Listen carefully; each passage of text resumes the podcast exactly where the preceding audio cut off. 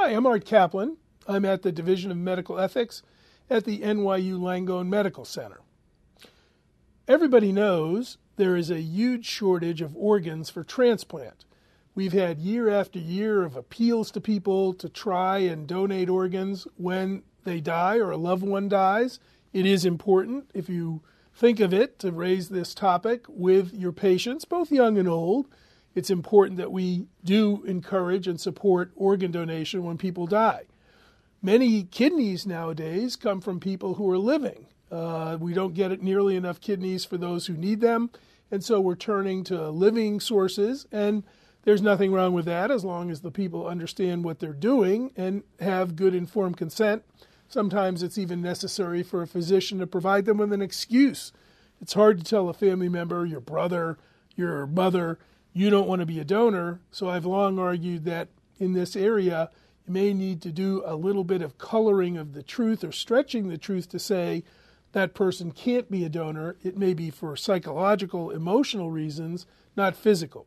But what else could we do to increase the supply of organs? Well, an idea that's been around for a long time is to take high risk organs and give them to high risk people.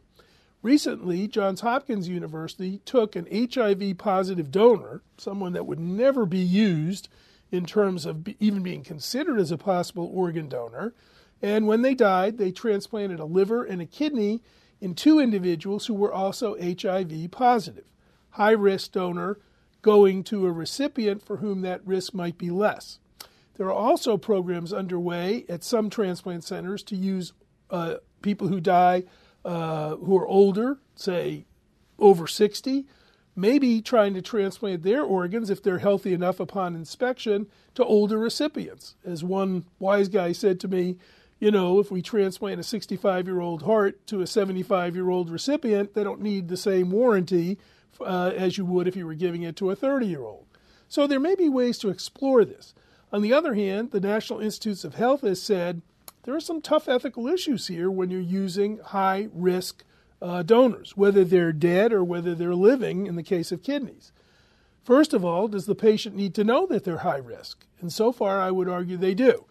Even HIV positive to HIV positive, you don't know that that, that isn't going to re trigger HIV infection or make it worse in the recipient. It's a bit of an experiment. So I think you have to get a strong consent, even if you're telling your patients who might need a transplant, hey, think about considering someone who might be an older donor or someone who might have an infectious disease like HIV.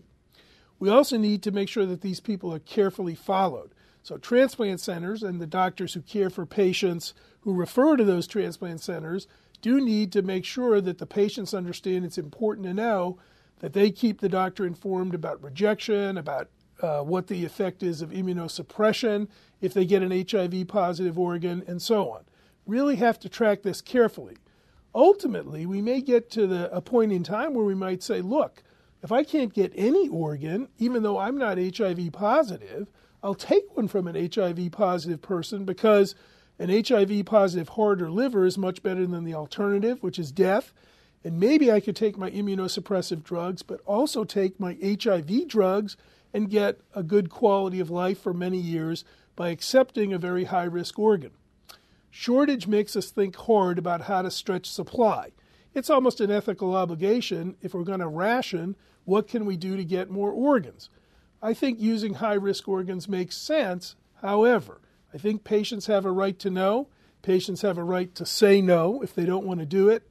And until we really establish whether this is safe and effective, we've got to treat it as research, not just as rescuing someone from death. I'm Art Caplan. I'm at the NYU School of Medicine, and thank you for watching.